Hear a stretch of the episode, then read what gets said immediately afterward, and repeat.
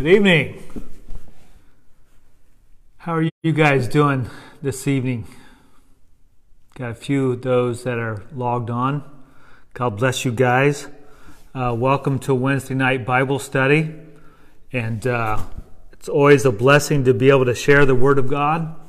And uh, I love our study in the book of Luke, the Gospel of Luke.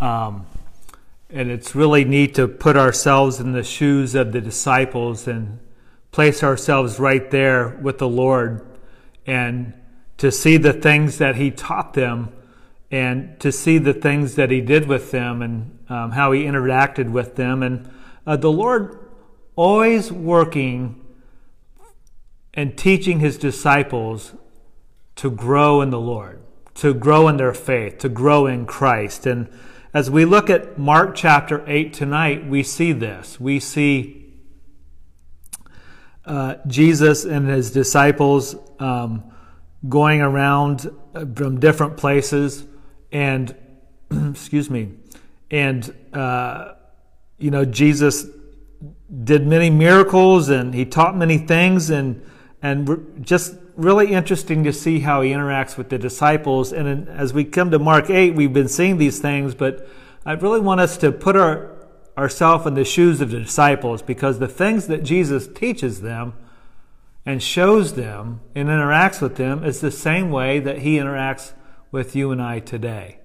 So, why don't we have a word of prayer and we will jump into our Bible study.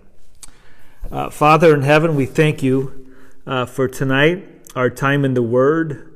We know, Lord, that uh, your Word never returns void. So we're thankful, Lord, uh, for your Word, and we thank you for your Spirit to bring interpretation and application for each one of us, Lord. And I pray for all those that are going to be watching tonight and listening tonight, Lord, that you would bless them with your Word, that you would encourage them, build them up in the faith uh, that they might draw closer to you, Lord, knowing that you have specific instructions for us, Lord, how to walk on this earth, to, to be in the kingdom of God.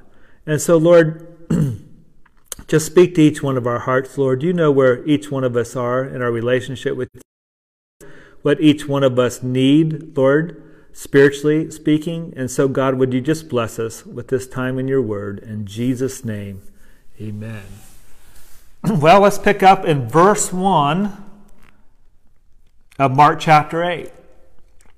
It says, In those days, when there was again a large crowd, and they had nothing to eat, and Jesus called his disciples and said to them, I feel compassion for the people. They have remained with me now three days and have nothing to eat. If I send them away hungry to their homes, they will faint on the way. And some of them have come from a great distance. And so here, verse 1, Jesus called out to his disciples.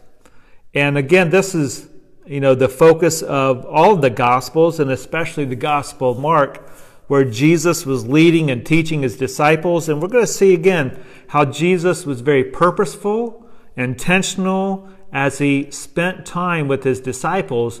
And you know, this is an essential for you and I in our walk with the Lord that that we spend time with the Lord because he delights in spending time with us. And and so it's it's so important that we are in his word, in prayer and in fellowship with other believers. Um, uh, you know, for us, you know, the very basic definition of a disciple is an apprentice, one who follows after Jesus. Jesus, uh, we are his apprentices. So, apprentice watches the master the way he lives, and then they uh, live accordingly. And so, when we're in the Word of God, and especially tonight as we see Jesus teaching these disciples these many things, uh, you know, the Lord is desiring for us to grow, to mature. And we're going to see that very clearly how he interacts with his disciples. And we see here, Jesus says he feels compassion for the people. And this sounds familiar, doesn't it? Another large crowd. uh, who was hungry, and Jesus feeling compassion on the hungry multitude. Uh, back in chapter 6, um, it's recorded, and we looked at that a few weeks ago, that Jesus fed 5,000 men. And so there were several more thousand, but 5,000 men. Here in chapter 8, this is a another uh, miracle that Jesus is going to do. But again, we see the people were hungry, and we see that Jesus had compassion for the people. In verse 4, it says, And his disciples answered him. Where will anyone be able to find enough bread here in this desolate place to satisfy these people? And so it's interesting here, and again, this is what Jesus is doing. He called out to his disciples. He told them that he felt compassion for the multitude, the, the, the crowd that was hungry. And again, Jesus performed a miracle of feeding those 5,000 with five loaves and two fish in Mark chapter 6. And as he's telling the disciples, you know, of the situation, they're asking, where will anyone find enough bread here to feed the people, to satisfy the people? And so they answer in a very negative way. They answer, uh, you know, without a, a memory of Jesus feeding the 5,000 in, in Mark chapter 6.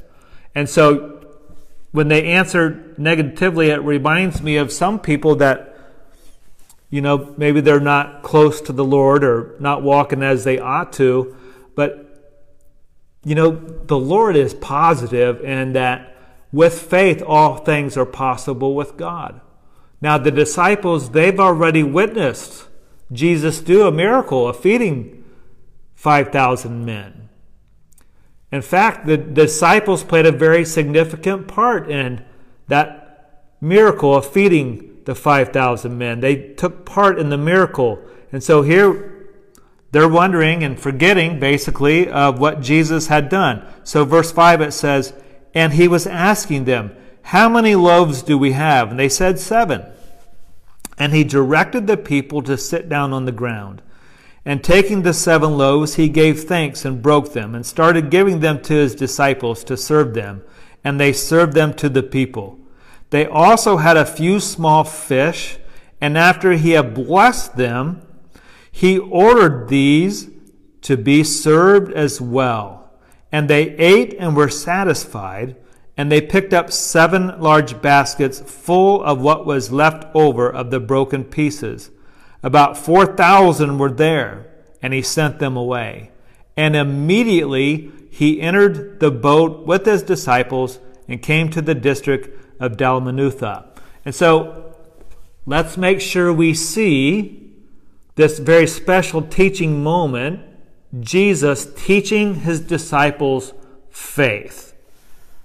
Again, the disciples answered the question that Jesus asked them about uh, or, or sharing with them of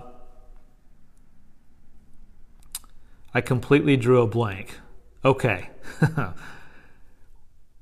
when Jesus mentioned to them about feeding the five, uh, you know, having compassion on them, they answered negatively. Simply put, not remembering. And then Jesus does something that I think is very key for you and I. You know, sometimes we can be negative. Sometimes we think and speak without faith. Sometimes we want to mention how crummy things are. And sometimes it's a reflection of where we are with the Lord, of God not reigning in our heart, not being king in our heart. Notice what Jesus does here. Jesus, what Jesus did. He directed the people and he took the seven loaves and he gave thanks and broke them. So before he does the miracle, he prays to the Father a prayer of thanksgiving. And the faithfulness of God is that we see God will perform this miracle. You know, it's so important no matter what we have going on in our life that we are thankful to the Lord. Oftentimes, when we grumble and we complain about our circumstances in life, it could be just from simply an unthankful heart. And I think uh, you know this scripture in, in uh, Philippians chapter 4, where Paul encouraged the church at Philippi, saying, Be anxious for nothing, but in everything by prayer and thanksgiving. Everything by prayer and supplication with thanksgiving, let your requests be known, be known to God. And the peace of God, which surpasses all understanding, will guard your hearts and your minds in Christ Jesus. So I think Jesus shows us here how important it is, first and foremost, to have a thankful heart to the Lord. Oftentimes we're shown as we surrender our will to the Lord, He's going to show us many things. And oftentimes, even in the midst of tough circumstances in our life, God's going to reveal to us other people have it a lot worse than what we do. And it, once again, it, it reminds us how important it is to trust the Lord, uh, certainly when we get bad news in our life. Maybe it's bad news from a doctor, maybe it's a loss of a job, but how do we respond? You know, the Lord would want us to respond in faith, to trust in Him, knowing that He is in control of the situation. And so Jesus here, He gives thanks to the, to the Father, and He started giving to His disciples to serve them, and they served them to the people. And it's interesting that um, Jesus ordered the disciples to serve them and then he asked for a blessing on the fish. And he, it says, he ordered these to be served as well. So he's telling the disciples, he's ordered them to serve them as well. And there's another uh, good example of our being a servant of the Lord because Jesus was always a servant. You know, too many people have in their mindset that God owes them. That I can come to God without ever thinking, you know, and, and getting a blessing from God without ever thinking, maybe it's my life is to bless the Lord. And so many times we get a, a, reverse thinking that we ask from God, we want God to do this, we want God to do that, and when He doesn't, we grumble. Perhaps the Lord is wanting to do a work in our life, in our heart, and maybe He wants us to focus on how can I bless the Lord? How can I bless my Father in heaven? And that will lead us to having a heart of thanksgiving. Verse 11, it says, The Pharisees came out and began to argue with him, seeking from him a sign from heaven to test him. And sighing deeply in his spirit, he said, Why does this generation seek for a sign? Truly I say to you, no sign will be given to this generation. And leaving them, he again embarked and went away to the other side. And it's interesting, the Pharisees now, these Jewish religious leaders come out and they begin to argue with him. And right there, you should underline the word argue. It doesn't make sense for anybody to argue with the Lord, but here they are, these religious leaders, they're arguing with him and they're demanding that Jesus do a sign. And when it says sign here, they are wanting him to do something very extraordinary. But I think it's interesting. Did he not just do something extraordinary? Did he not just feed 4,000 that were there with how many loaves of bread? Seven. And a few small fish. And he fed over 4,000 people. And so they, they uh, come to Jesus, and it shows us here it says that Jesus sighed deeply in his spirit.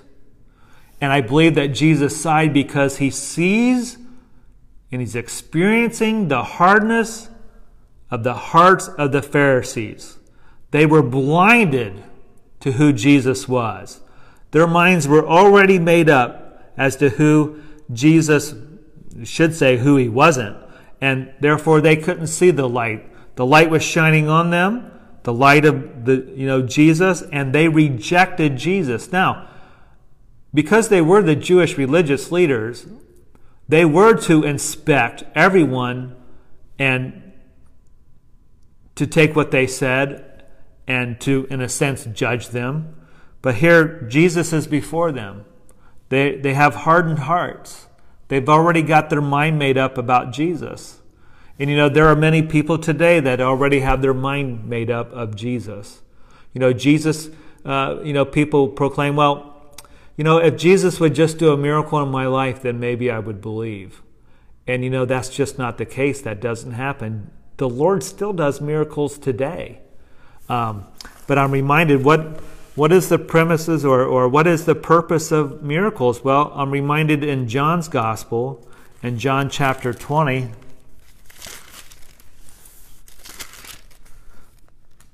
verse 30, it says, Therefore, many other signs Jesus also performed in the presence of the disciples, which are not written in this book.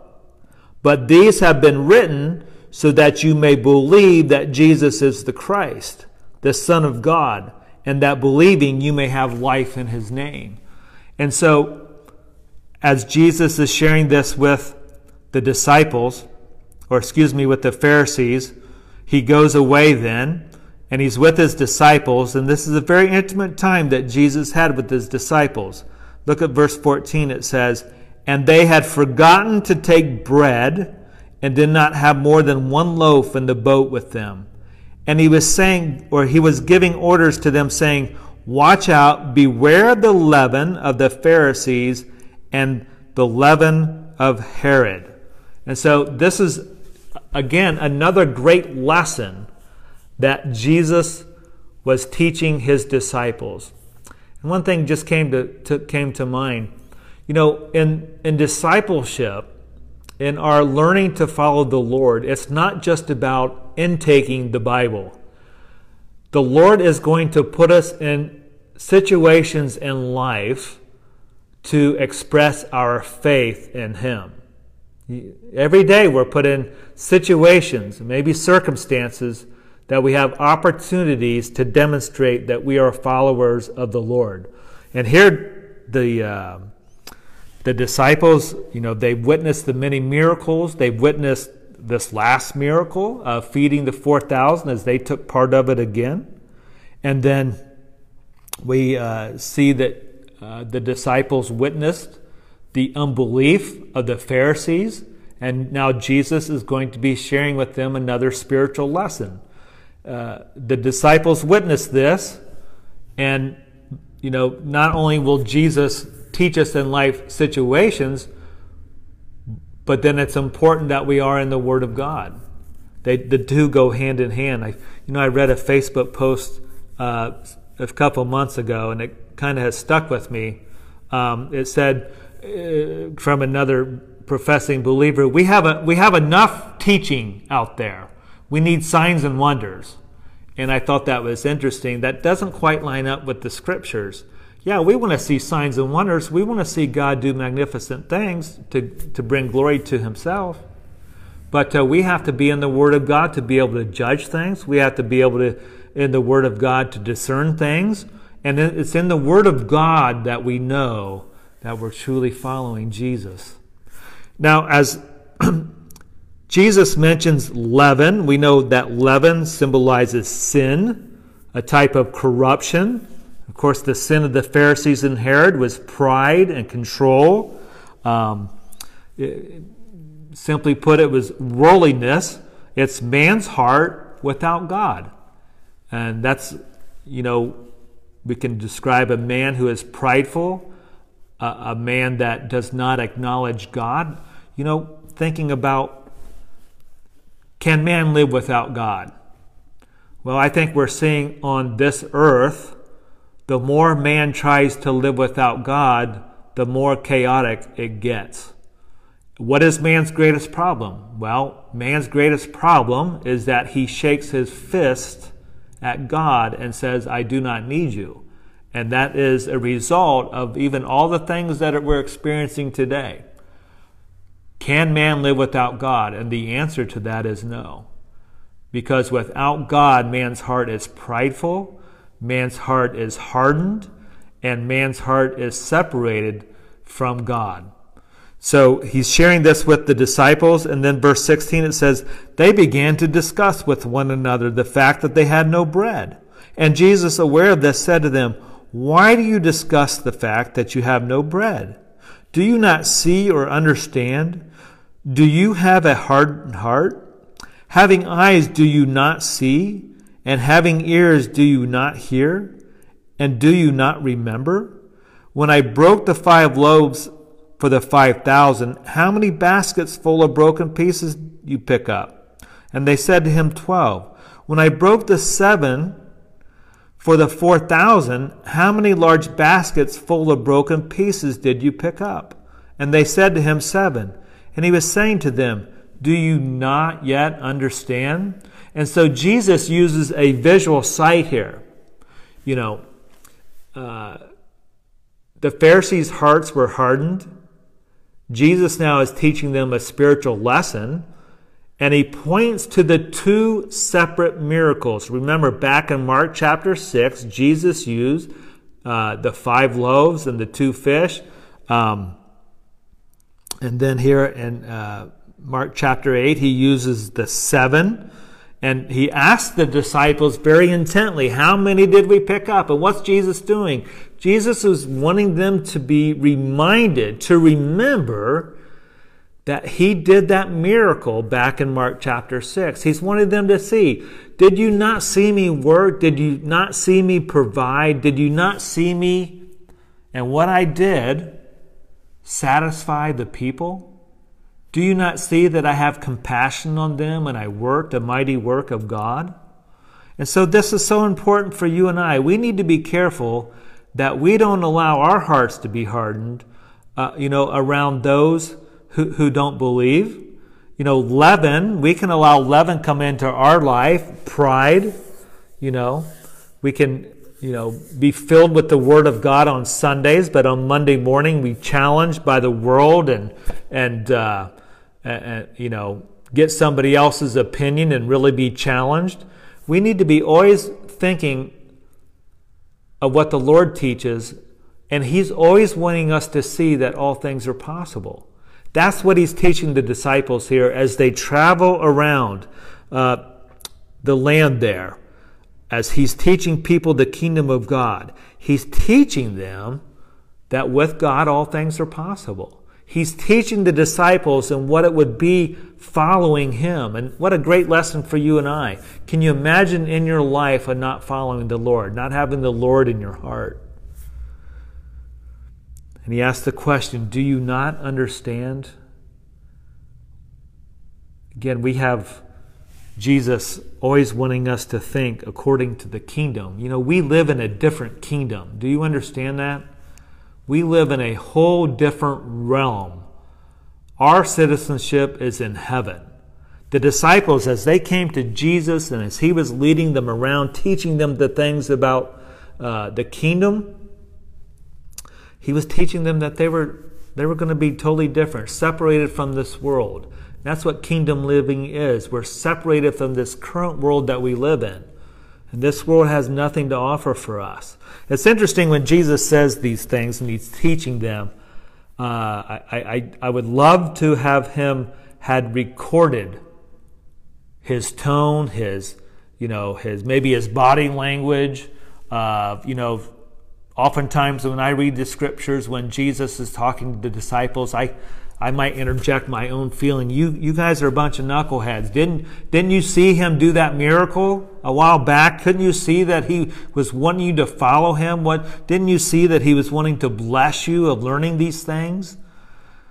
Jesus wasn't talking to them like that. He asked them, Do you not yet understand? He was teaching them and showing them. And then it goes on to say in verse 22, it says, and they came to Bethsaida, and they brought a blind man to Jesus and implored him to touch him.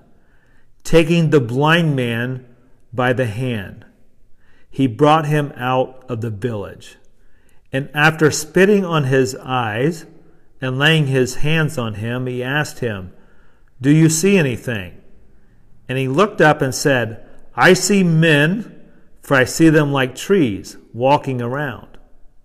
Then again he laid his hands on his eyes, and he looked intently and was restored, and began to see everything clearly. And he sent him to his home, saying, Do not even enter the village. So it's interesting here that it, they brought this blind man to Jesus. And then Jesus took the blind man out of the village. And it seemingly because people had already had hardened hearts, they had their mind made up of Jesus. But some of them brought this man to Jesus. They're wanting Jesus to touch him, uh, the blind man. And so they're trusting in Jesus for the miracle, for the work of God. And then Jesus takes the blind man he takes him away. This is interesting to me. And then Jesus did the miracle. And, you know, it reminds me if our, you know, if, if our heart isn't in the right place, you know, for these folks, their heart altogether, corporately, I guess you would say, um, if the heart's not in the right place, they wouldn't see the miracle. Jesus took the blind man away um, out of the crowd. And this applies to you and I.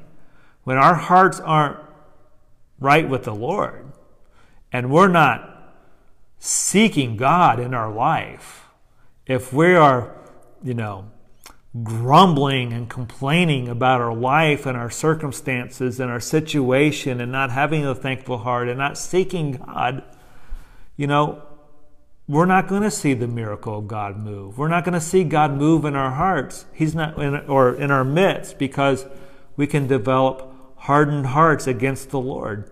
We can, you know, in one sentence, we can say, Oh Lord, I, I want you to do these things in my life, but yet our heart can be hardened and not truly seeking Him.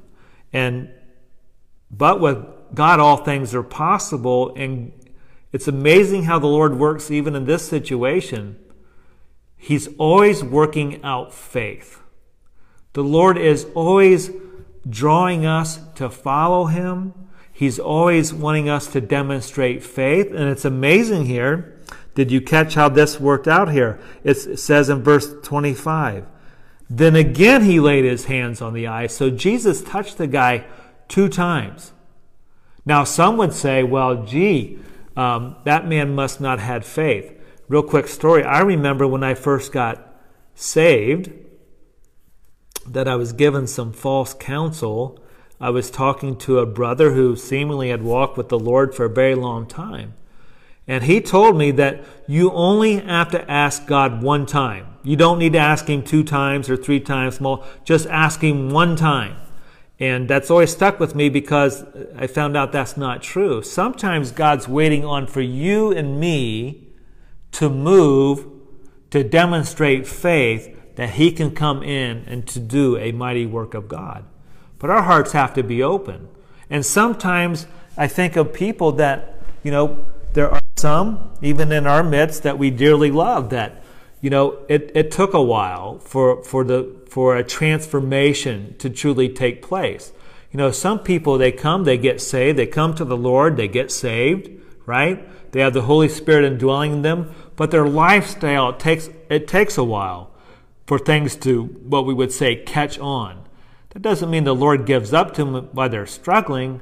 For some people, it takes longer to have that radical transformation in their life. I know when I came to the Lord, there was radical transformation, but there were things that, uh, you know, the Lord took away from my life immediately.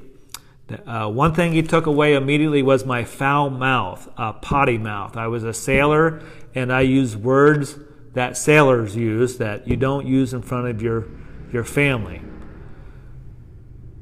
The Lord took that immediately from me when I gave my heart to Him and I confessed Christ as my Lord and Savior.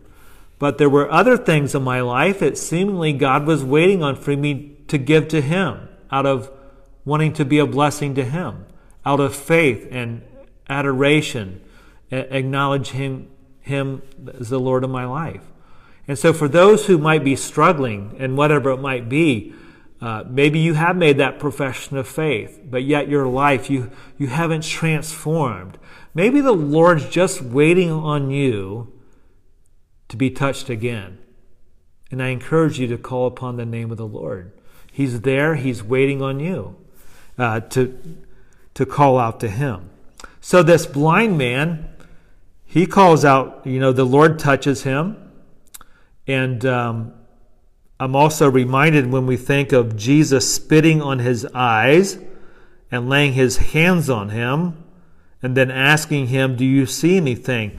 You know, Jesus could have just touched him and the man be healed. Jesus could have done that. You know, there's times that Jesus did that. There's times that he touched a leper, and there's other times that he healed without touching a leper. There's times that, um, you know, he touched an individual and then he not touched an individual. We can never put God in a box and how he does things. And when we put God in a box, it has the tendency, and most likely, um, it will lead for us to, to dry up. It will lead for us to be, become hardened. Um, you know, sometimes, uh, you know, for instance, talking about the Holy Spirit. Uh, there are some people that have a very rigid view of the Holy Spirit. And in other words, they don't necessarily believe in the gifts for today, that the gifts of the Holy Spirit was for a certain time. Uh, in you know the New Testament days or in the early church. Um, but really, we all should be seeking the Holy Spirit in our life always wanting a fresh filling of the Holy Spirit. You see, if, if I'm only focused on when I received the Holy Spirit the day that I got saved, most likely I'm going to go on in my life and I'm always going to be looking back to the day I got saved. The Lord, the Holy Spirit, is wanting to manifest Himself to each one of us every single day. And the Holy Spirit bears witness of Jesus. And we need that fresh filling. And so, just kind of going along the same lines, is that we can never put God in a box. He has worked in ways in my life that He may have worked in a different way in your life, and vice versa. We can never put God in a box. We, you know, sometimes God might get bored with us that we try to limit the way God can work. You know, and uh, the the Lord again, He's teaching His disciples these things that you know certainly are teaching you and I uh, as application for us to grow in our faith. So now, verse 27, after Jesus has healed the blind man, the disciples see this. And it says, Jesus went out along with his disciples to the villages of Caesarea Philippi. Caesarea Philippi. And on the way, he questioned his disciples, saying to them, Who do people say that I am? And they told him, saying, John the Baptist, and others Elijah, but others one of the prophets. And he continued by questioning them, But who do you say that I am? And Peter said to him, You are the Christ. And he warned them to tell no one about him. So the disciples were seeing these miracles, and now they have this conversation with Jesus where you know they they've witnessed Jesus do many things, they've heard his teaching, and he asked them, Who do people say that I am? And then he asked them, Who do you say I am? You know, just as we've seen here with just a, a few, there are very many different opinions of who Jesus Christ is. But the real question is who do you say that he is? Who do you say? You know, Peter said, Thou art the Christ. When he said that, he's referring specifically, You are the one, you are the anointed one, you're the chosen one, you are the Messiah, the one who was promised. You, you have healed the blind, you've healed the lame, you've raised the dead, you've proven you are the Messiah. And so, in this, and it says back in Matthew 16 that Peter was getting a revelation from the Father. And for you and I, we can come up in our minds different things about Jesus, of who he is. And there's many different opinions out there today of who Jesus is. Some say, well, he was just a great teacher. He was just a great man. He was just uh, a great moral example. But here Peter says, Thou art the Christ, the chosen one, the anointed one, the Messiah. Uh, he's the Son of Man, He's the Son of God. And uh, when, when he says, and he warned them not to tell no one about him, uh, basically, Jesus was basically telling him, don't go and tell, don't get caught up in the meaning of the Messiah. You know, for you and I, who is Jesus? Is he the one that you just call out to because Jesus makes me feel good? Or is he Jesus, the one who was promised by our Father to go to the cross to die for our sin? And he was buried and he rose again on the third day. And he's redeemed us and he's resurrected. He's the living Jesus. Um, who do you say Jesus is? Now we might, you know, well, Jim, we, we know who Jesus is as we're having technical difficulties. Isn't that interesting? I'm asking you who Jesus is, a very important time. Who do you say Jesus is? We're having internet trouble. Who is Jesus to you? He's your Lord. He's your Savior. Listen, if you profess Jesus Christ as Lord and Savior, if you've asked God to forgive you of your sin and you've admitted you're a sinner and you believe in your heart that Jesus was sent and you confess, Jesus is your Redeemer. He's just not some man. He's not fluffy Jesus in the sky. He's the one who was sent to die on the cross for your sin and He's opened up our access to our Heavenly Father, and we get to have a relationship with God the Father, God the Son, and God the Holy Spirit. And we learn these things by getting into the Word of God. He, Jesus isn't just a feeling. I don't know about you, and as we talk so much about, you know, end times, and, you know, end times is heavy on my heart. And when I think of who is Jesus, yes, He's the Lord of my life, but He's also coming back for me. The rapture of the church. If you're a believer, Jesus is coming, and you're going to meet Jesus in the air. And then in Revelation, later on in Revelation, at the second coming of Jesus, we're going to be with Jesus coming back to the earth on white horses. And that's exciting. And that thought alone, who Jesus is to me, it gives me peace.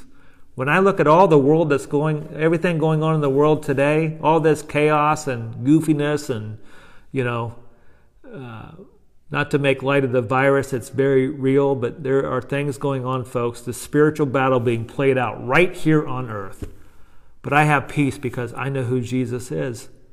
I know He's in control. And I know the promises that are found in His Word. And when I look to Him, as Jesus was teaching the disciples, when we look to Him, we're going to have that peace of understanding because we're going to focus first. Lord, I'm just so thankful for my salvation. That is a thought, folks, that I pray that's on our heart every single morning. Lord, I, th- I thank you for my salvation. I thank you, Lord, that you revealed yourself to me. And when you think about Peter, he had that revelation. And for, for, for me and you, we didn't go out you know, I'm going to find God today. I'm going to I'm going to meet Jesus today, as it says in John chapter 6, 44. It's the Father who drew drew you to him. So many people want a sign. Oh, if God would just do this. We, it comes down to who do you say Jesus is? Be encouraged in that. Who do you say Jesus is? So he says not to go out and warn anybody. Don't get caught up with all who they're saying about the Messiah. Verse 31 And he began to teach them that the Son of Man must suffer many things and be rejected by the elders and the chief priests and the scribes, and be killed, and after three days rise again. And he was starting the matter, stating the, the matter plainly, and Peter took him aside and began to rebuke him. But turning around and seeing his disciples, he rebuked Peter and said, Get behind me, Satan, for you are not setting your mind on God's interests, but man's. Wow, this is interesting. So Jesus says in verse 31 the Son of Man. The Son of Man. This is a reference back in Daniel, the Son of Man, referring to the Messiah, and the Messiah would come. And that he was, and Jesus is saying here, he would suffer many things. You know, in Isaiah 53, a prophecy in the book of Isaiah written 700 years prior to the coming of Jesus. I want to encourage you to read it, folks, again because we're reminded how much God is in control. 700 years prior to Jesus coming, it's prophesied the very things that we see Jesus going to the cross and how he was bruised for our transgressions and how he was, uh, you know, on the cross and how he was beaten and all these things. And it, it's even so many things in Isaiah 53 pointing to the truth, the Son of Man. But it's interesting here in verse 32, it says, Peter took him aside and began to rebuke him. What's wrong with this picture? Peter just said, Thou art the Christ. And now he's, Jesus starts talking to them, to his disciples, about how he came to suffer and they're going to Jerusalem and he's going to be killed and three days rise again. In other gospels, Jesus was telling that. And then an argument broke out amongst the, the disciples to, to arguing who was the greatest among them. And so this tells us the heart's not right, the mind's not right, and we have Peter here. This is interesting. Peter took Jesus aside and began to rebuke him. Why? Well, he's telling Jesus, you're not going to die. You're not going to rise again. None of you're not going to suffer. That's not the Jesus I have in my mind. You're the Christ. It can't be. And then Jesus, he turns around and he looks at all his disciples and he rebukes Peter. Get behind me, Satan. Why did Jesus say that? Well, because Peter, denying what Jesus was going to do, i.e., go to the cross, suffer for your sin and my sin, and then rise again on the third day. That's the same thing that Satan tries, tried to do with Jesus. Remember? Uh, and Matthew, you know, Jesus was tempted in Matthew 4 and other places. We read how Jesus was tempted. Satan said, You bow down to me and I'll give it all to you, Jesus. And then, even in the garden, when Jesus is praying to the Father, when he was going through so much agony because he understood that he was going to die for the sins of man, meaning he was on that cross, he was going to experience the full wrath of God for every sin that would ever be committed on the face of this earth by man. Jesus went to the cross and he experienced that wrath.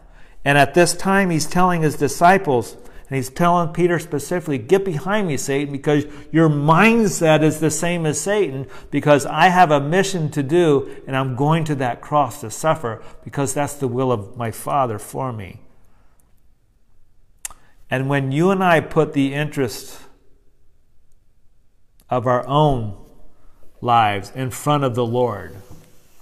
When we aren't mindful of the things of God, when we live according to a different kingdom here on earth, you know, in the spirit, it's get behind Satan because we're not lining up with the will of God. We live in a different kingdom, and this is what Jesus is teaching the disciples. It's a big difference living in the kingdom of God rather than a kingdom of the world. We're seeing the kingdom of the world grasping for power even today. Folks, listen. All this stuff going on, this power grab by the globalists, this is all part of the kingdom set up without God. Their king, their idol is themselves. And the spiritual uh, going on about it all, it's Satan rebelling against God. And you have two kingdoms here on this earth. You have God's kingdom and you have another kingdom. As believers, we are in the kingdom of God. And so all this power struggle, it's about power, it's about kingdom, it's all leading to a new world order, the new world order where the Antichrist will soon be appearing. All these dots are being connected today, folks. It's all in the scriptures of end times. But again, I know who Jesus is and I'm not fearful. And I'm not fearful as a Bible believing Christian of the mark of the beast because the rapture happens. We're taken out as believers. We'll meet Jesus in the air before that mark of the beast. So don't be afraid of the mark of the beast. If you're a believer, you're not going to receive the mark of the beast. Now, those who are left behind that will go through that tribulation period, and there comes time, if they're not taken out or they haven't given their lives to the Lord at that time, they're going to be given that choice to take the mark of the beast. Actually, they're not, it's not a choice. They're going to be forced to take it. Those believers here on earth at that time, they won't take it. But that's going to be a time what the Bible describes as a literal hell on earth for that last three and a half years of that tribulation. But again, the kingdom, get behind me, Satan, the kingdom of the enemy. And again, you and I in our life, as Jesus is teaching his disciples, our focus must be on the kingdom in which we belong to. And Jesus is our king. and he goes on and explains it some more. And he summoned the crowd with the disciples and said to them, if anyone wishes to come after me, he must deny himself and take up his cross and follow me. I, I love this, how it's, it's pointed out. He summons the crowd and he tells them. See, what Jesus teaches here goes directly against the kingdom of this world. Jesus came to suffer. And as we are his apprentices, as we are his followers, he teaches us to live in the kingdom according to the way He lived in the kingdom. If anyone wishes to come after me, he must deny himself. And see, that's not popular, is it? That goes against the worldly kingdom here on earth. Because the worldly kingdom on this earth has nothing to do with denying yourself, it's all about yourself. But Jesus says, deny himself, take up the cross, and follow me. So again, this lesson of discipleship. He goes on to say, For whoever wishes to save his life will lose it. But whoever loses his life for my sake and the gospel's will save it. For what does it profit a man to gain the whole world and forfeit his soul? For what will a man give in exchange for his soul? That, my friends, is a loaded question for today. What will man give up and forfeit his soul? It's interesting in keeping in mind that as Peter is hearing these things, hearing Jesus teach him, what Jesus is telling them, to paraphrase, living in his kingdom, it's not about you. It's about others. It's about living for the Lord. It's interesting, this Peter, this one who Jesus said, Get behind me, Satan, because Peter was not setting his mind on the interest of God, but on himself and the man's. It's this very same Peter, as you read his epistles, 1st and 2nd Peter, the word grace, many, many, many times, he uses in giving exhortation to believers. In fact, in 2 Peter chapter 3, listen to this. This is how awesome God is. This is how God can work in our lives when we take up the cross, we deny ourselves, take up our cross, and follow Him. This is what happens when the, tr- the transformation that takes place. Listen, His final words in His second epistle. He says, You therefore, beloved, he's, he's talking to believers. You therefore, beloved, knowing this beforehand, be on your guard so that you are not carried away by the air of unprincipled men and fall from your own steadfastness. Listen, but grow in the grace and knowledge of our Lord and Savior Jesus Christ. To him be the glory both now and to the day of eternity. Amen. This is Peter, who Jesus says, Get behind me, Satan. This is Peter, whom we know that denied Jesus three times, and he felt horrible. He was convicted. He was in a bad place. But we see in that the Lord restored Peter. Peter, do you love me? Peter, do you love me? Peter, do you love me? And then the transformation as Peter did surrender himself. He did deny himself, take up the cross, and he followed Jesus. When Jesus ascended to the right hand of the Father, um, you know, Peter there in Acts chapter 2 gave the best sermon ever, the gospel of Jesus Christ. And then we see Peter go on encouraging believers, all because of the grace of God working in him. And this is how God wants to work in your life and in my life. He wants His grace to abound in our hearts, His love to abound in our hearts, that we would live, live to Him, live for Him, live to Him. He's the King of our kingdom. And then verse 38 it says, For whoever is ashamed of me and my words, and this adulterous and sinful generation, the Son of Man will also be ashamed of him when he comes in the glory of his Father with the holy angels. I love that. The Lord desires that we would live not ashamed of him. And other places in Scripture it says, if we confess Jesus as Lord, our Heavenly Father will acknowledge us. That's paraphrased. Um, as we read this, I am super encouraged and reminded as you look at the disciples, they made many errors. Peter, especially, it, it's as if he was always sticking his foot in his mouth, always running ahead of the Lord. And yet the Lord gave them all grace. He was teaching them. He was showing them how to live in the kingdom. And that's what the Lord does with you and I today. He teaches us that we might live in His kingdom. And uh, I, I, again, I pray that this would be a blessing to, to all of us. You know, when it comes down to it, it comes down to our faith in the Lord. That we will overcome on this earth and we don't have to fear anything. As time is growing short, uh, we need to keep our eyes on the Lord, experience His grace, and be all about living in His kingdom. Being reminded that this life on earth, this is not our home. This isn't what it's always going to be like. We are just going through life here on earth as a blip.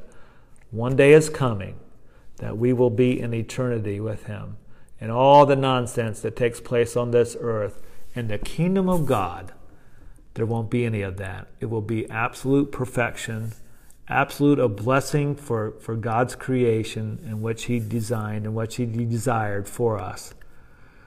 So, with that, uh, we'll close. Um, does anybody have any prayer requests? We want to pray uh, uh, before we close tonight. I do have a couple. I want to want us to continue to pray for Aaron Suchland who's recovering from surgery.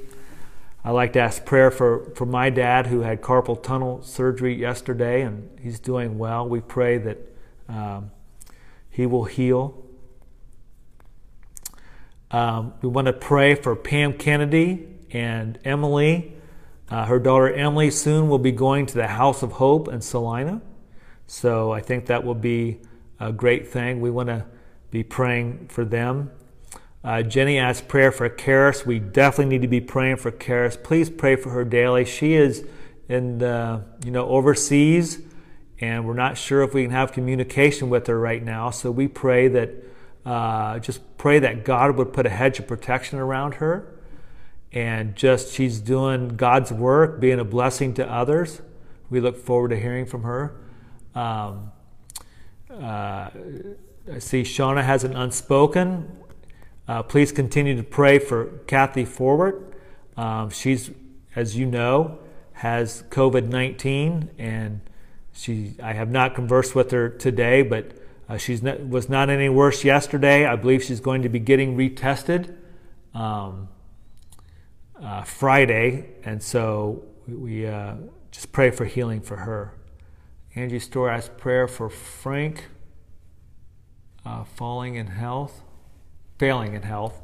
So we definitely want to pray for Frank. So um, why don't we just have a word of prayer?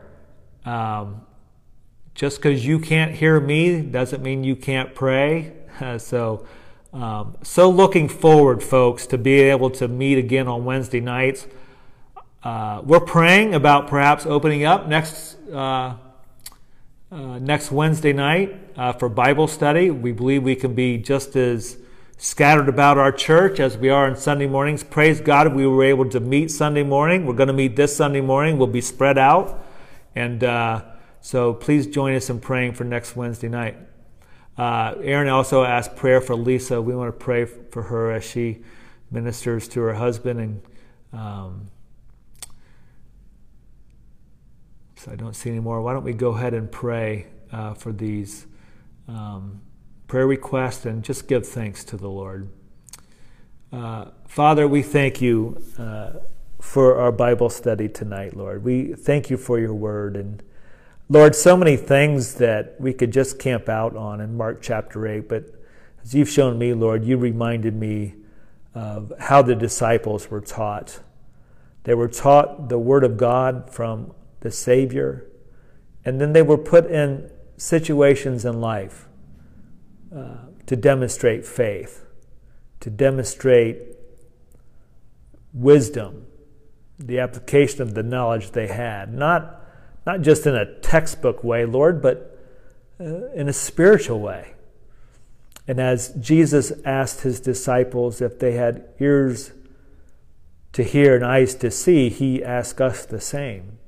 He asks us every minute, who, who do you say that I am? And so, Lord, we pray that for these things that we looked at in your word tonight, that your Holy Spirit would bring remembrance to us, Lord. Maybe even in this hour, Lord, is uh, maybe you're just waiting for us to pray with thanksgiving, that we would look to you, giving thanks to you for our salvation. Maybe there's circumstances going on in our lives, Lord, that is very heavy. And maybe we're, we have a heart of, maybe it's being hardened, Lord.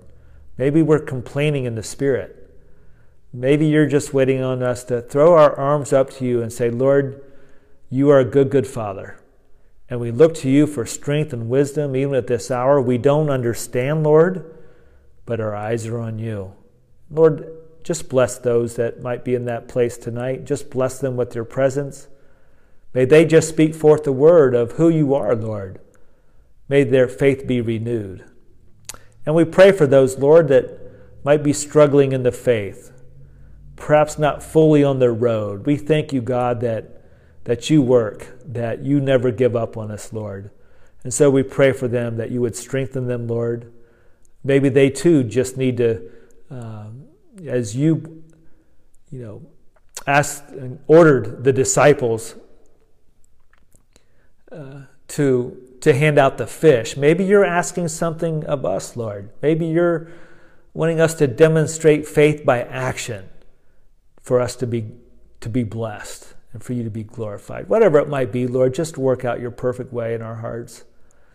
And Lord, we have many requests tonight. You know each and every one of them. We're so thankful for Aaron's surgery. Lord, we pray that he continues to heal. We pray, God, that you would comfort him and give him peace in his heart. And we pray for Lisa, Lord. We pray that you give her strength as well. Lord, we just pray that you would reveal yourself to them in a mighty way that they would be renewed in strength and knowing that you're a God who loves them, a God who has a plan for them, and so thankful for their salvation in you, Lord Jesus. Would you just bless them in a mighty way? Let them know how much you love them, Lord. And we pray for our sister Karis tonight, Lord, as she is really in the Middle East, Lord. And uh, we pray just a hedge of protection around her, Lord. We pray that uh, her ministry, uh, what she's doing right now, Lord, would bring much fruit into the kingdom of God. Lord, that she would be touching lives, that she would be just a great example. So even now, Lord, we pray specifically for that fresh filling of your spirit to just put fuel in her tank, Lord, spiritual fuel, that you would just enlighten her to continue to be a blessing to others, Lord. And Father God, we pray for those that she's ministering to, Lord. We pray for, for those that would come into the kingdom. And Lord, we pray for Shauna tonight who has it unspoken. Lord, we're so thankful that you are you're omniscient, Lord. You know all things. And even as you ask these disciples of, you know, how many fish or how many loaves did you pick up? How many baskets did you pick up? You knew you were always drawing out faith. Perhaps tonight, Lord, you're wanting to draw out faith in Shauna, Lord. May she answer that question in her heart of who you are, that she would say, The Lord Jesus Christ, my Savior. And that would bring much peace to her, Lord. You're also provider and healer. Lord, you are the great physician. Your ways are perfect. Uh, you're mighty in all of your ways. And so just work in that way, Lord. Uh, Lord, we pray for Kathy Forward tonight. We pray continued healing upon her, God. Uh, we thank you, Lord, that she didn't have to be hospitalized and going down a path that so many people in the world have gone, Lord, has lost their life to COVID 19. We pray for those families right now, Lord, that have lost family members and friends. But we're thankful, Lord, that Kathy's not in the hospital and she's home and she's recovering. We pray, Lord, that your Holy Spirit would comfort her, Lord. Just, uh, you know, continue to clear out her lungs, continue to heal her body from coughing. And Lord, just may your presence be with her. Strengthen her at this hour, Lord. Uh, Lord, we thank you for the many other requests. I, I don't remember them, Lord, but you do. And we, just want you to work in a special way. I, uh, every person watching tonight or listening, God, we're in great need of you. And we need your help and we need your wisdom. We pray in the name of Jesus that you would just bring an end, Lord, to this COVID 19, the virus, that you would bring back to a sense of normal. But Lord, we don't know what it's going to look like. And we also know that you have a plan that you're working out perfectly.